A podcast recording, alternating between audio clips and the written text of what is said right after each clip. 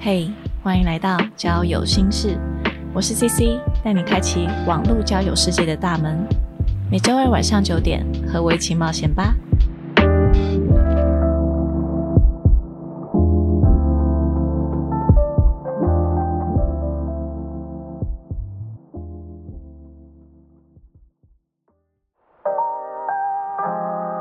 Hello，大家好，我是 CC，今天一样邀请到怡康和植美，先请两位跟大家打声招呼。嗨，我是植美。嗨，我是怡康。好，那我们上一集有聊到 FWB 的这个关系。那如果没有听过的朋友的话呢，在听完今天这一集，也可以再去听听上一集直美和易康分享精彩的内容，非常强推大家，因为真的蛮好笑的。时尚尺度最开，我毁了人家的 Pocket，不会不会，染黄。目前目前为止的尺度比较开的一集。OK，好，那今天主题呢是要来聊第三者。那会有这个主题呢，是因为我在伊康的影片上面有看过，说他之前有分享过曾经当第三者的一些经验。那我觉得这个经验是蛮宝贵的，所以今天主要会请伊康来和大家聊聊有关于第三者本身的一些呃可能心境啊或故事。那直美本身是没有第三者经验，对不对？OK，好，那就请直美跟我一起来听故事喽。好，好，那么我们就我们就直接先开始好了。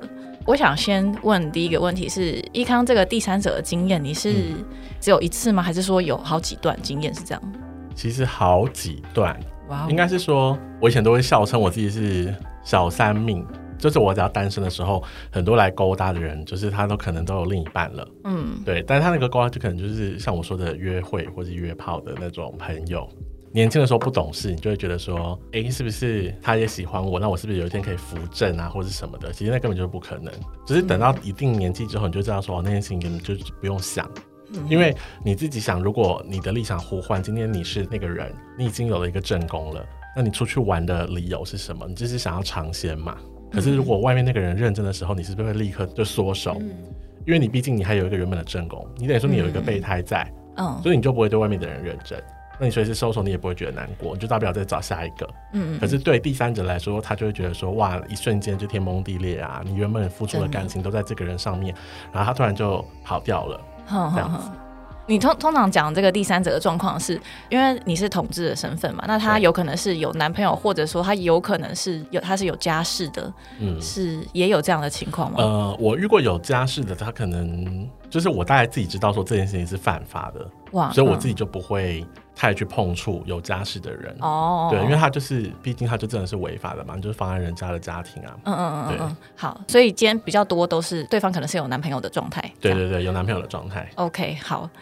那我先分享第一次好了，好，这个比较好。对，第一个就是我很久，应该很对，很久，十几年前，然后那个时候还在念研究所，然后那时候很喜欢一个男生，嗯，然后他大我大概八岁，所以我那时候都会开玩笑，就是戏谑的叫他是大叔这样子，然后我就跟他暧昧了好一阵子，后来才发现其实他有男朋友。哎，这是我们上一集有分享过的。对对对，就上一集有分享过，就是喜欢了很久，然后等到过了事过境迁了几年之后，然后跟他发生关系，发现怎么我当初就是发疯的那一个。对对对对，他其实那个时候就是他有一个男朋友，但他其实一直隐瞒。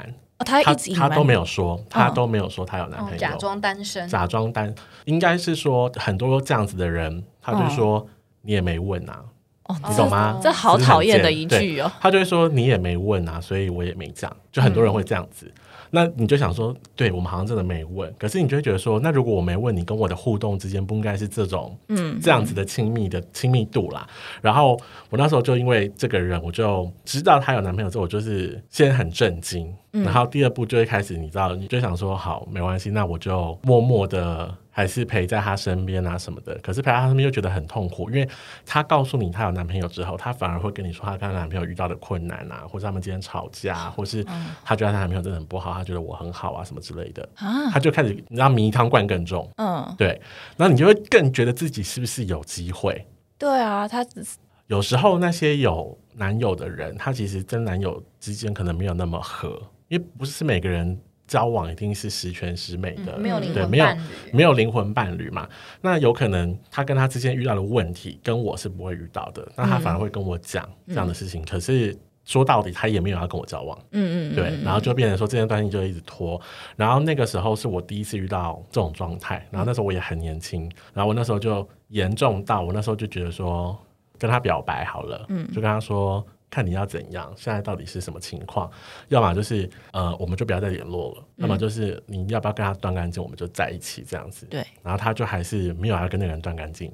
他就是又讲那种不负责任的话。他说：“我觉得为什么要这样子呢？我们现在的这样的关系很好啊，你知道，这种这种屁话。对，那我就会想说，你很好，我不好啊。对啊，对啊，我很难过啊。然后后来我就说，那我们不要联络了。然后那时候我真的是我印象很深，我生平第一次，然后就说什么哭到眼睛肿起来什么那一种的。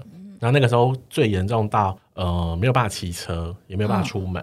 就是我出门，我出门我会觉得。”路上的人看我都在窃窃私语，就是讲我坏话，然后我觉得我骑车会被车撞，就车子会来撞我这样，所以我就不敢出门骑车，然后我也不能等人，比如说呃，比如说朋友约七点，那我这个人就是提早十分钟到，我在那十分钟我会变得很难熬，很难熬，因为我觉得周遭的人好像要害我或怎么样，然后那时候还去看医生，就心理医生，然后医生就说我得了社交恐惧症。然后我就说，我怎么可能得社交恐惧症？我这是算其实还蛮外向的人，嗯，就是主持活动什么的我都没有问题。毕竟我现在的工作是公关嘛，嗯。然后他就说，社交恐惧症跟你的工作是两件事情。比如说我去超商，我不想跟超商店员讲话，嗯，对，超商店员跟我讲，我会觉得压力很大，我就想要自己买东西，不要吵我，我结完账就要走。对，就我没有办法忍受这种 social。可是如果说工作上我要带。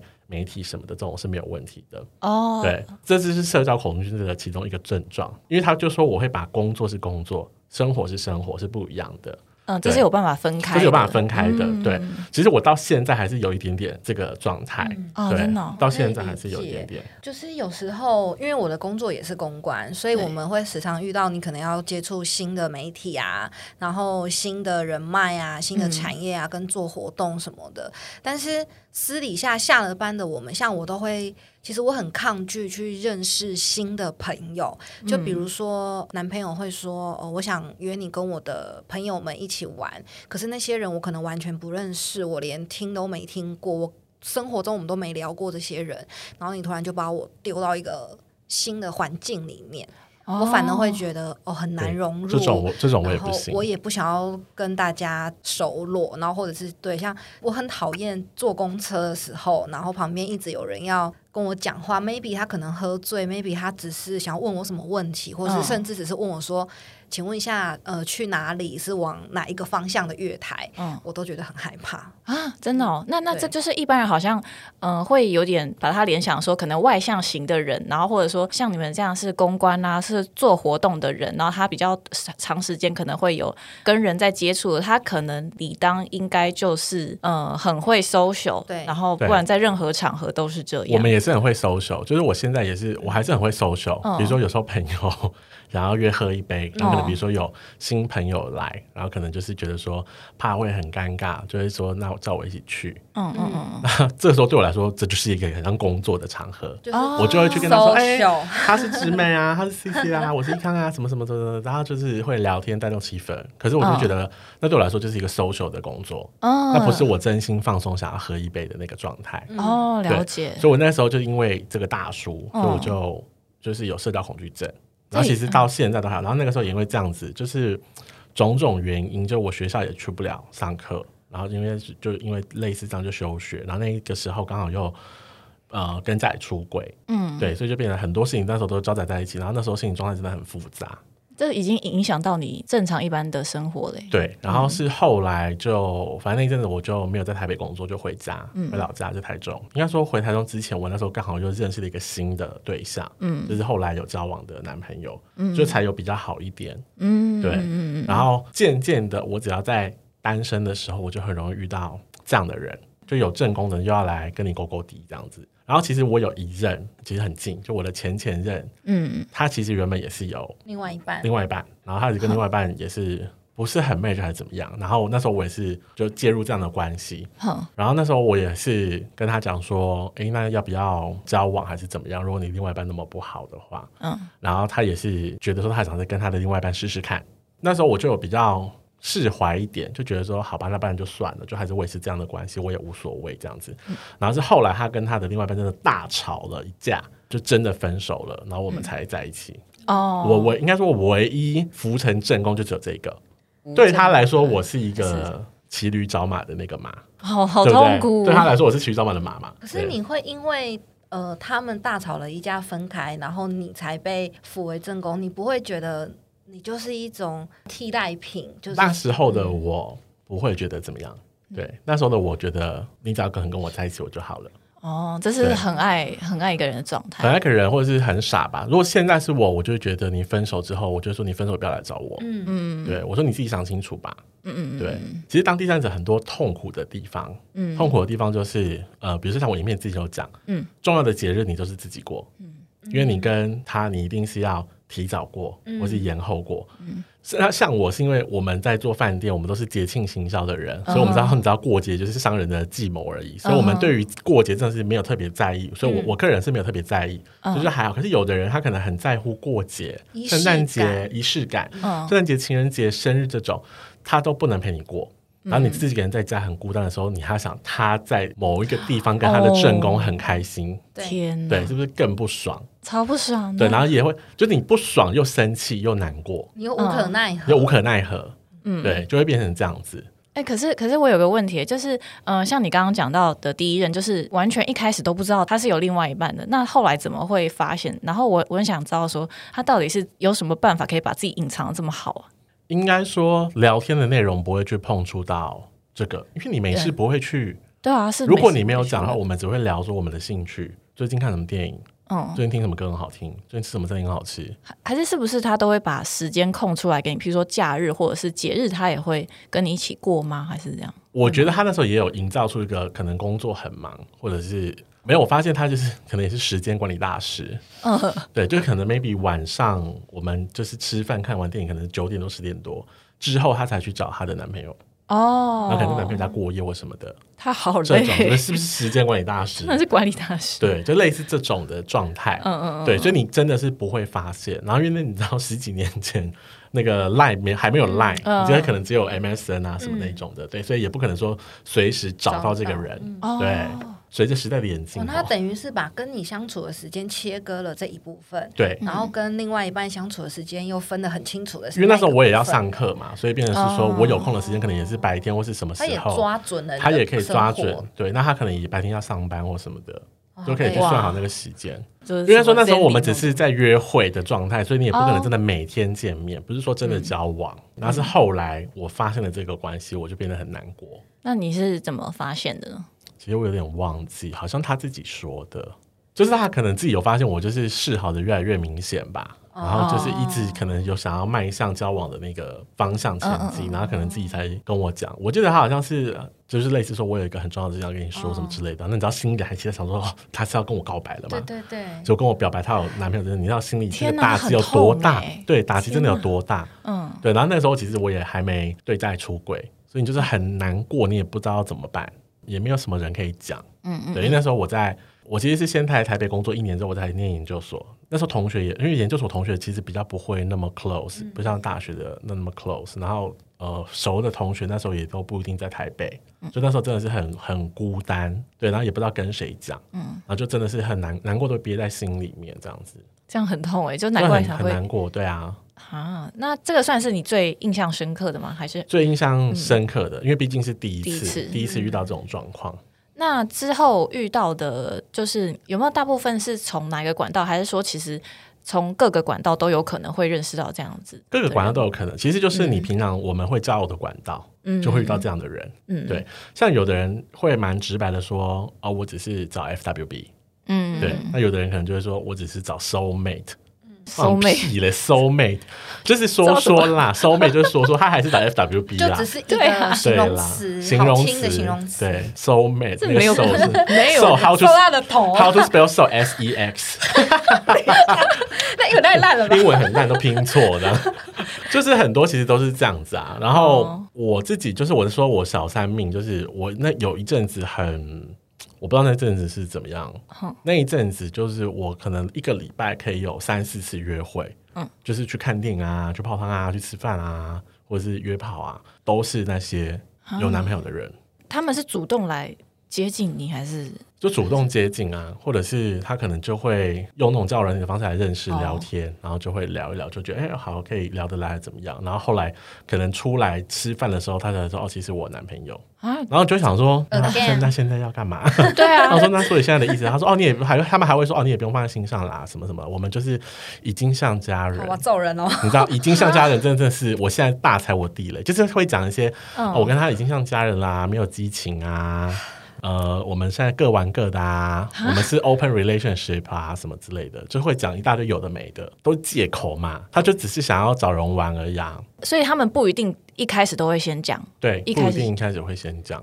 我现在比较聪明，嗯我会问，我就会说，哎、你单身多久了？哦或者是你前一个是很久以前交往的吗？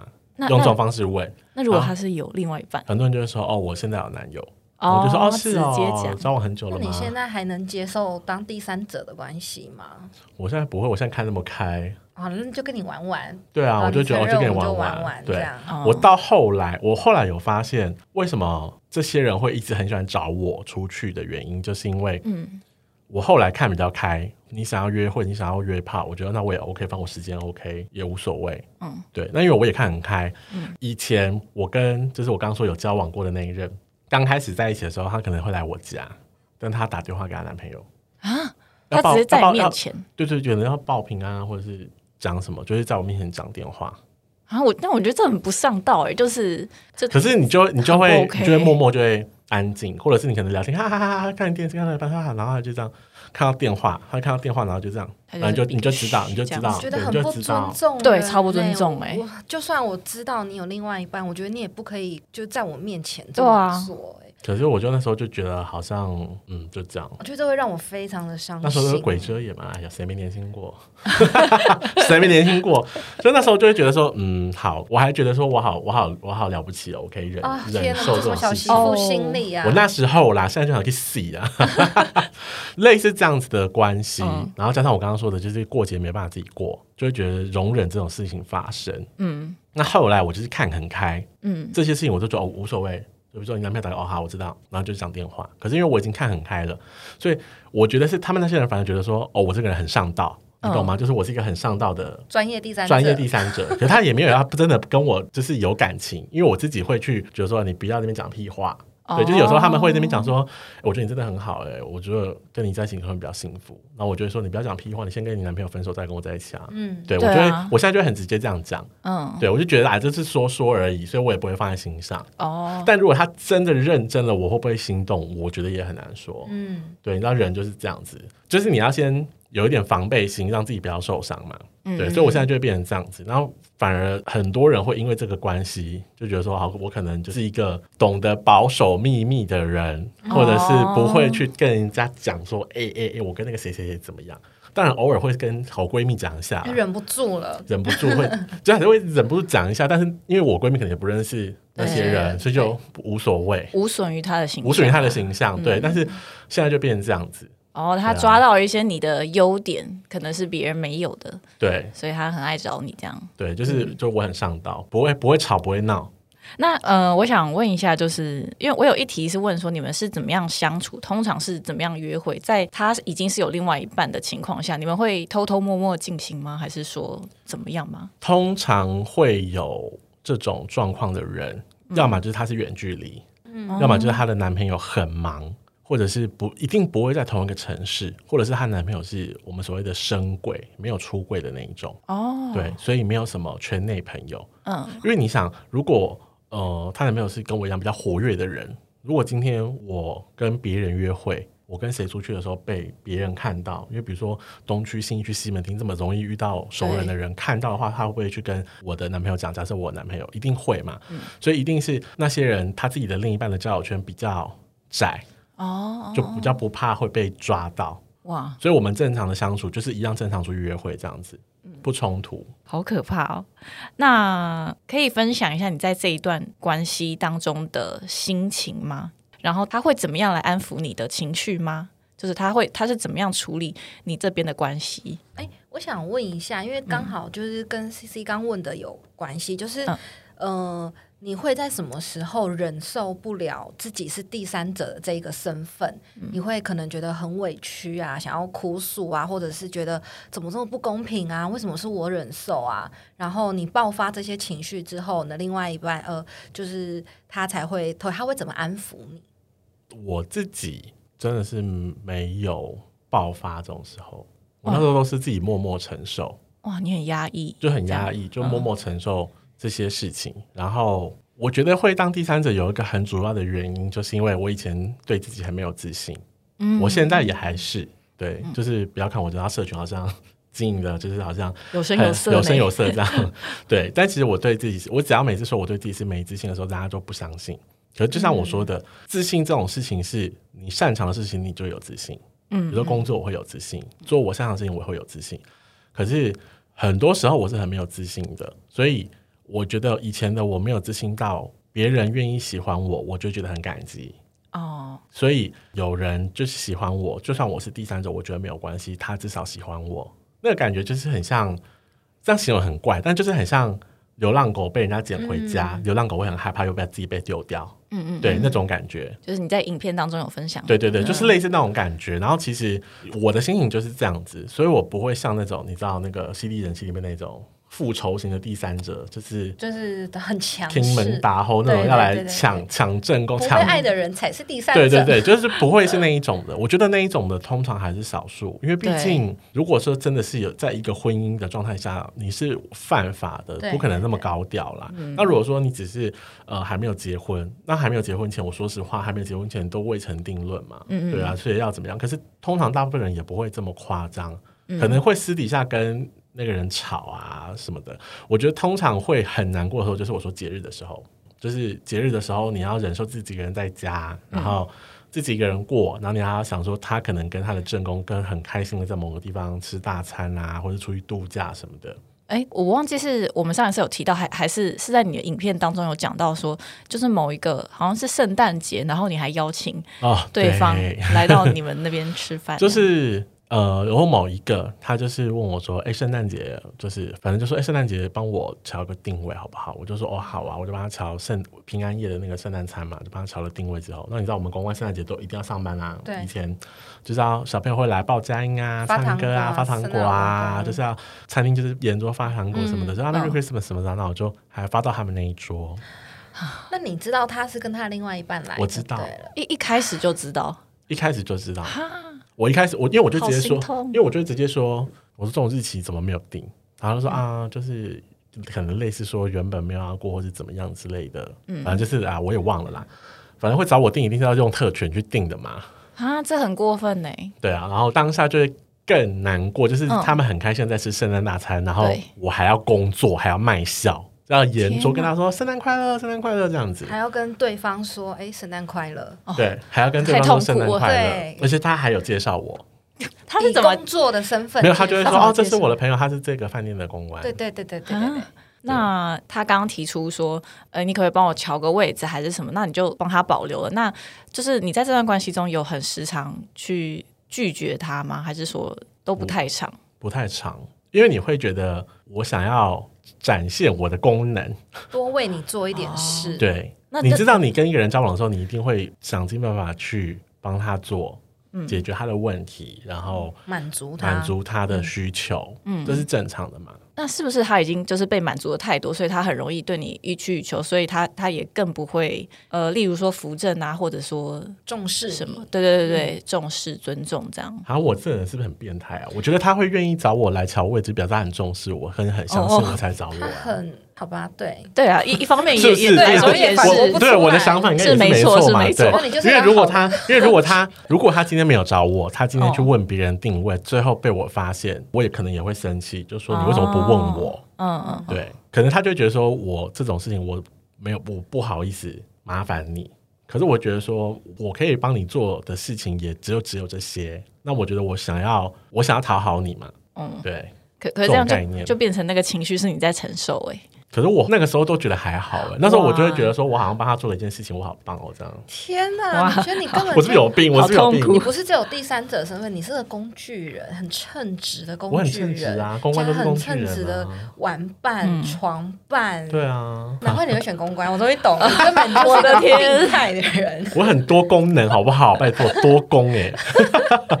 那所以通常就是这样的关系，通常都是怎么样结束的？就是你会有一天受不了了，还是说睡醒恍然大悟？呃，那种投入很多感情的，就是后来会觉得不行，不能这样下去。嗯嗯，就会想说，或者是我可能自己也约到一些不错的约会对象。哦，对，这样是最好的。有时候转移注意力也是一个方式。嗯，或者是可能真的难过到觉得说不行，这样子要振作，然后就好起来，这样子。或者有一天突然醒了，真的就是你会睡醒的时候突然发现说，我为什么要这样被对待？然后就会醒来，然后就会跟那个人就断了这个关系，这样子，我就会比较直白啦，就会说，我觉得可能如果没有发展之后，我们就不用这样下去。嗯，对啊。那有的人就会说，那我尊重你的决定啊。嗯。然后有的人就是你知道比较贱的那种，就是说哈，我觉得你为什么要离开我？对，舍不得啊。对啦，对啦，就是说舍不得什么什么之类的。然后如果你心软，你就会一直重复在这样的。关系当中，对啊，就是你心软的话，你就重会在这样的关系当中，那你就会觉得，就像我刚刚说那个情绪就会出来，就是觉得有一个人爱你，你就应该要珍惜，嗯，对。然后你如果不珍惜的话，就没有人，你就会怕没有人爱你。好，大家先爱自己，真的是爱自己最后最重要。这么多就是爱自己。对，嗯，哎，那那你有你有曾经想过探讨说他们到底是什么样的心态，到底为什么要往外找第三者？我自己也能理解啊，因为我自己。有男朋友的时候，我可能也会偷吃或者劈腿过啊。哇，好大方承认，有什么不能承认的？对啊，哇，应该说我是巨蟹座，我们刚刚不是有这样？对，最近巨蟹座很黑，顺带一提，没有啦，就是说没有是骗人的。可是那个心态就是，你手里已经捧着一碗东西了，别人碗里的还是看起来比较好吃，那你就想要去吃别人碗里的东西。啊，如果别人说你不要吃我东西，哦，你大不了回来再吃自己的。嗯，对，这个比喻就是很好懂。反正试了再说嘛，就试了再说啊。对啊，你就会觉得说，哦，他看起来真的很好吃哎，吃吃看，吃到了，哎，很棒，吃到了。但是不会去想说，哈，我如果要吃它，我还要呃，要怎么样处理这段关系，还是什么？我的个性是我比较很爱去。狼人家就是搓一下搓一下搓一下，但是他如果真靠近我说：“哎，你不要这样子哦，我们这样子不好。”哦，就先去弄人家。我比较我比较是这种个性，就是我很享受那种暧昧的氛围。哦，对。可是你如果真的认真要跟我在一起，我就说，我觉得我们这样不对。你突然假道学起来，揍他！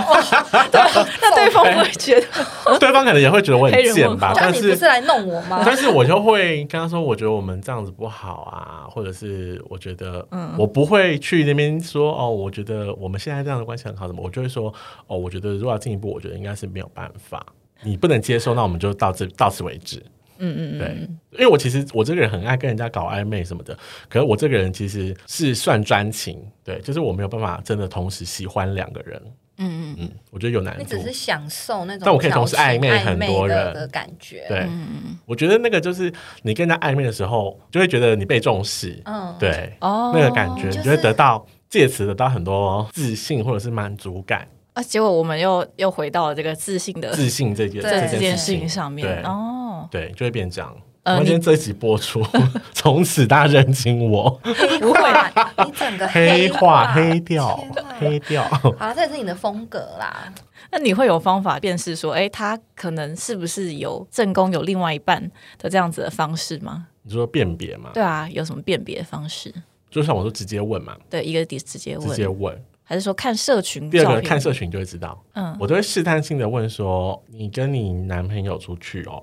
好幸福啊！这种，然后他的回应就会说：“哦，对啊，谢谢。”对对对，然后不然就会说：“那个不是啦，什么之类的。”嗯，就这种。我还有遇过一个很奇怪的，就说他呃现在单身，嗯我说哦，然后但他跟他前男友还一起住，然后我就说啊，对啊，这什么意思？对，然后他说我说啊，然后他就说哦，因为就是同居，然后后来分手了，但是就没有搬离。是不是偶像剧还是八点档剧情？就这种烂梗，就是会有这种这状态。种事是可以处理真的，真的是有这种状况哎，哦然后你就跟他还是一直跟前男友出去吃饭啊、露营啊、去哪里玩啊，这啊这根本就没有前男友。对我想根本没有分手啊，对啊，对啊，干嘛要假装啊？这什么鬼故事？对，就是就是也是某种鬼故事，对。对啊，可能很有很多人他们是不喜欢放呃，就交往的时候不喜欢放另外一半的照片，这我可以。理解，但是有一种人很贱，就是营造自己是单身对的假对啊。象，假单身，假单身多。超多，假单身这种还是会被我戳破。他很多这这种你一定要要直接问，对，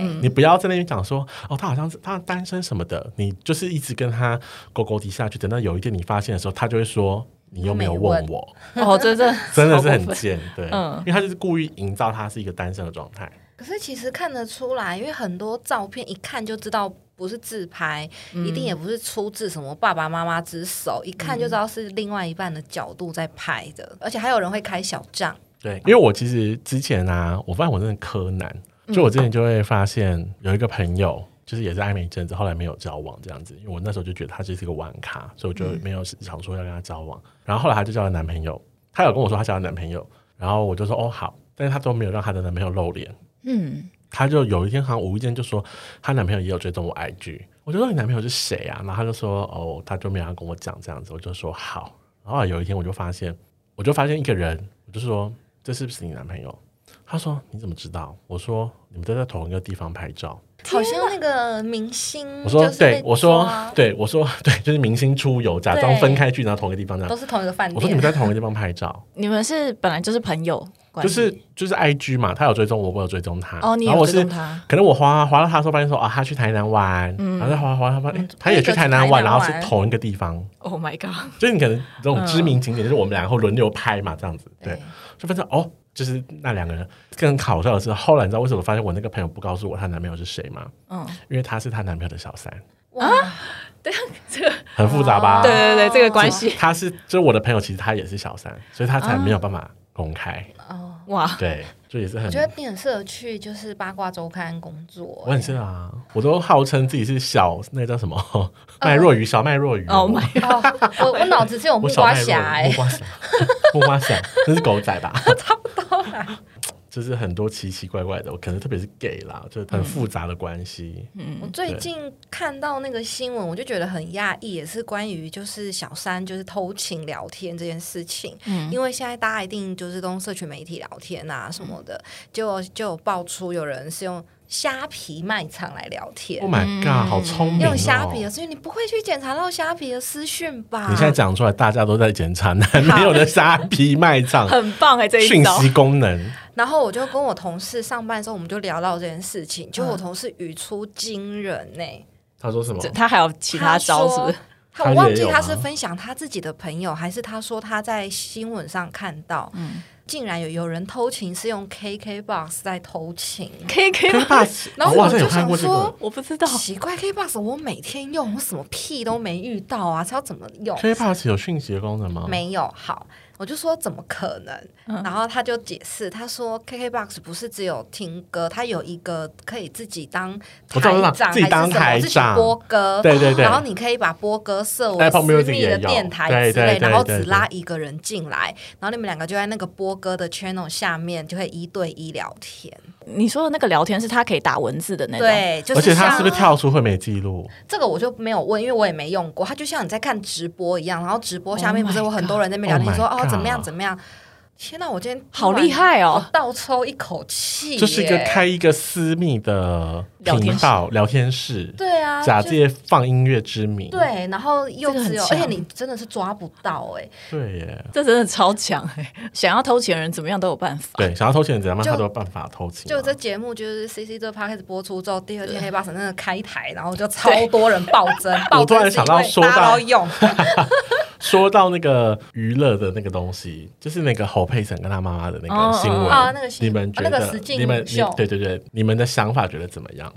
就是他就就出来讲这件事情有很多。亮点呢、对啊，当然，一方面一定是炒新闻，因为你知道这种实境秀，你就是要有卖点，对有卖点，然后中国的节目就是很喜欢塞很多梗，所以这个一定是之前就会先塞好的。对，我也觉得一定定是。嘛，对，毕竟那个他相拥而泣那么假，然后另一个部分是我那天有看到一个论点，他的意思是说，侯佩岑从出道以后，大家就知道他是他妈妈是小三，然后他是小三生的女儿。嗯，所以呃，那个人的论点就是应该是娱乐剧吧？那个人的论点就是类似说，他已经被骂了一辈子了，他没有再差这一次被骂，但他这一次被骂可以赚六千六百万，为什么不要被骂？我说实话，如果是我，我也要被骂，因为我已经被骂一辈子啦。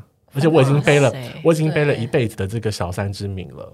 好，可是重点来喽，你要想他妈妈那个年代，就是侯佩岑的年纪，嗯，侯佩岑是姓侯哎，嗯，而且她是女生。通常那个年代，如果你是小三生的小孩，如果你不是男生，可能他们家的人也不一定会把他把他归宗回来，认让他让他姓侯。通常他会姓林嘛，对对，可是他让他姓侯哎，所以我就说，那他的不管怎么样，可能就是手腕很高明嘛。对，那他不是说他妈妈又有第二个那个邱邱什么？对，第二次的那个邱家雄是不是？我后来又才发现说，邱家雄是当初侯佩岑结婚的时候牵他进场的那个人。这个这个报道我也有看到。那邱家雄对他来说也不算是姻亲的爸爸，嗯，或者是说他妈妈再婚的爸爸也不是嘛。对，可是他也可以做到这样子。嗯，所以我才会觉得说有一定的手腕在，才有办法做到这样，很厉害。就是说你要想他这样的的这个风评，而且他其实真的侯佩岑一出道的时候，大家就已经在讲他的身世了。对，因为他妈妈毕竟以前很红啊。对，对啊，那你要去捧这个人进演艺圈的时候，你一定会有很多故事去做。可是你这个往事一定会被翻出来。嗯嗯，对啊。所以我觉得，就是小三这件事情，就是真的是很难讲啦。真的是，那你就是那时候没有手腕啦。你说我吗？对啊，什么手腕？一个人在家里哭，但但是也开始也没有六千六百万给他，有六千六百万我也没关系啊。但你就是没有啊，来不及了。现在就有个黑化的人设。对我现在是黑化，只是想突然想到小三的议题，这个好像 对对，这个正在热头，正在浪头上。对，这个月小三的新闻还蛮多的啦。那如果是伊康，就是你想要对现在有可能他是陷入这样一个关系的这样一个角色，第三者这个角色的话，你会想要对他说什么吗？我这个人就是不太会鼓励人，我就会觉得你知道你自己要的是什么，你自己得不到什么，嗯，就好。然后你要知道这件事情，你一定会很难过，你的难过会大于你的开心。那如果你愿意这样承受，你可以继续这样子。嗯，下去没有关系。可是再怎么样自己难过，你也不要让关心你的人难过。我觉得这很重要。嗯，对。那如果你不想让你关心你的人难过，你可以尽早走出这个关系是最好的。可如果你走不出来的话，就是慢慢来。嗯嗯嗯，对。好了解，好正面哦。所以我一直转不回来，你知道吗？太正面吗？是怎么回事？因为我不太会鼓励人啊。对，因为我想说做个总结。因为我不是那种会说这样不好。赶快脱离什么的，我觉得就是我每次在讲感情的东西的时候，我就知道说，他心里你心里都有答案，是你心里都有答案，可是你自己说服了说服不了你自己，嗯，或是别人你的亲友说服不了你，嗯，对，像就是我拍一康来说来之后，有很多人会私讯问我一些感情的问题，嗯嗯，我就会说他就是没那么喜欢你，他自己也知道，嗯，可是我是一个公正第三方的角色，我就是要当头棒喝的打醒他。我就不用再跟他说哦，我觉得你可以再试试看呐。我觉得你可以等他回心转意啊。没有，那个是朋友才会做的事情。很笑，对，那很笑。对。哦，我我突然想到一点是，呃，我有看过有人说，有可能是因为你还没有真的痛到那个点，就算你你已经知道说你在这个这段关系不对，然后或者是你已经很不开心了，但是因为你还没痛到那个最深处，你是很难醒过来的。会会不会是这样？就物极必反的感觉。其实我以前自己的经验也是这样子啊，就是你已经遍体鳞伤了，你才会突然觉得说不可以这样子下去，嗯，就突然有一天会突然清醒。对啊，这件事就像你们如果跟男朋友分手，你也会难过很久很久嘛，嗯，就是难过一阵子啦，不一定很久，难过一阵子。可是有一天你突然醒来，我为什么要再继续难过下去？没有那么严重，没有那么严重。所以就是说我应该认识新的人，或者我应该要更振作去做什么事情？对对对对，就有一天会突然觉醒这样。希望大家可以要早日觉醒嘛，反正反正反正他想要你想要现在是什么样的状态？那如果你觉得还自在的话，那就祝你顺利。总不能说好吧，那 go ahead，你就我那时候我那时候影片里面有讲一个，就是真正喜欢你的人，嗯，不会舍得让你当第三者。真正喜欢你，呃，就是真正爱你的人，他一定会立刻让你知道。真正喜欢你的人，就绝对不会让你难过，所以他绝对不会舍得让你当第三者。嗯，对，好棒的一句。太励志了，太励志了！这句话我也很很认同。然后虽然我一开始就是就是我我自己本人是没有当过第三者，我想是因为跟我们家庭关系有关，就是因为我的亲生父母是因为有第三者而离婚的，所以从可能我成年的时候，我们家。就是因为我是跟着爸爸这一边长大的，我的爸爸就一直跟我说，呃，你要做，你要当什么样的人都好，你要做什么职业，你要发展的任何兴趣，你的生活都是你该负的责任，我们都支持你。但是唯一一条是你不可以去触碰有另外一半或者有家室的的男生，因为这是会造成别人家庭分裂，而且这也是法律的问题。然后，所以我也就不会去找这样子的关系。但是我曾经有遇过有。异性想要成为我的第三者，你说另一个女生想要成为你的第三者？呃，另一个男生想要成为我的第三者，怎么会这个女生呢？对我刚说，你要说异性啊？啊，不是啦，对，就是因为那时候我是有交往的男朋友的稳定关系，然后那个男生是我们因为工作认识的，但并不是会。天天见面，可能一两个礼拜会在公司巧遇一次这一种这种同事，然后后来就是我们就是反正就是后来就是呃熟络了，但是因为并不是每天很接近的一起生活，所以他不会很知道我的感情状况，他只是知道我有另外一半，然后直到有一次，因为他手艺很好，他是一个男生，可是他非常会做饭，所以他就邀请了就是大家就是去他家。吃他的拿手菜，然后因为我提早去了，我就帮他在厨房就是先 setting 一些东西，然后后来我就突然就是因为呃，他房间是有电视的，然后那个时候他的电视是接上网，所以是直接可以看到 Google 的首页，然后我不知道我忘记我到底是要帮他找一个食谱呢，还是什么的，结果他 Google 最近的搜寻记录是如何当一个第三者。然后还有什么什么剧情啦？这这超诡异。然后我就，然后我还想说，嗯，他最近在看什么《甄嬛传》吗？还是什么鬼的？然后后来我就继续看他往下搜寻记录哦，超诡异。然后就是说什么如何破坏别人的感情，我的然后如何当一个小三，然后什么小三的什么绝地大反攻。我有个问题，真的很荒唐。我有个对我有个问题是，如果我发现他在搜寻这些东西，我想说你这个人智商是不是有点问题？可能比较害怕这个哎，可能他在我的心里就不是一个很钉金的人。他就是走比较刷身啊、迷糊挂，所以我对这个人也没有什么情感，就只是朋友。然后我吓到哎，然后我也不知道是哪来的一个直觉，我就觉得他是不是想要多靠近我。然后因为那时候大家也不在，所以我就很直接问他说：“哎，那个我刚去看到你 Google 搜寻记录了，我真的超直接的，我说你是不是想要跟我发展关系？”嗯，他就很突然的说。对，然后我就说，可是你知道不可能的，因为我那个时候是有准备要把感情就是走到结婚这个地步，对不对？虽然后来也就没有了啦。我就说，呃，我的感情不可能会有第三者这样。然后他就开始，他就突然放下那个。锅铲啊，还是刀子，然后就在那边哭，说什么你都不知道，我为了认识你，然后我没花了多少时间，然后布了多少局，然后 什么什么什么的，然后我就吓坏。所以从此之后，我对于第三者这件事情，就是觉得更害怕、更敏感，会觉得是不是每一个人碰触到这件事情，都会变得非常的不像原本的他自己，会非常的委曲求全，甚至是愿意做任何事，就像你一样。我还好啊，但我真的是被吓到，应该是例外吧？这个有点可怕，你这有点可怕，对啊，有点好笑，有点可怕，对啊，所以我现在回想起来，觉得哦，这大概是我最接近第三者的经验吧。对，对你这个算。还好，他还有理智，他把菜刀还是什么锅铲放下，好好笑哦，对耶，对啊，我当下应该会笑出来，而且我就不是那个路线的，我就不是那种会吵闹的。后来我就离开那间公司了，刚好我就离开，所以我们就再也没有交集。也好，我觉得再下去也不是对你来说也也危险，对他来说太痛苦。这到底是谁会去搜寻如何当第三者？我觉得还是怪怪的。我觉得如果你买书什么就算了，还搜寻绝地大反攻，买书也很奇怪，好不好？第三者交战手册，谁会出？哎，如果出一本第三者交战手册，是会被骂。哎，搞不好会大卖，搞不好会大卖，就是你知道现在流行黑鸡汤那种，对对，让我来写好了。哎，新的商业如何当一个称职的第三者？有先被骂吧，就卖翻，就卖不一定卖翻了，赚了六千六百万，就靠这一本书了。第三者。真的靠第三者赚了六千六百万，哦，期待。下次上链接，想给大家去博客来订购，成品成品。那那我就再拉回来了。OK，好，那今天非常感谢易康跟我们分享这么宝贵的经历。那呃，今天因为易康也有录影片嘛，那呃，易康的影片是在每个礼拜天会上，对，每个礼拜天的晚上七点会上片。会会上在七胖奇的 YouTube 频道，对，也看到我跟直美两个人看到黑化本人，看到黑化的表情，还有完完整版的 Podcast 原档这样子。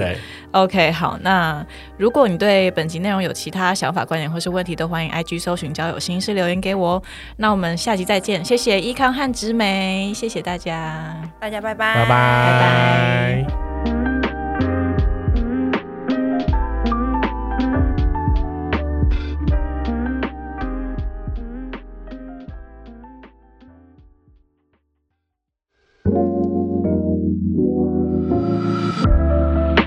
嘿，谢谢你今天的收听。本期节目音乐感谢 Howard 所制作。若你喜欢今天的内容，欢迎 Apple Podcast 留下五星评论，Instagram 搜寻交友心事，点击首页链接即可匿名投稿交友征集中，和我分享你的故事哦。好啦，我是 CC，祝你有个美好的夜晚，我们下次再聊，拜拜。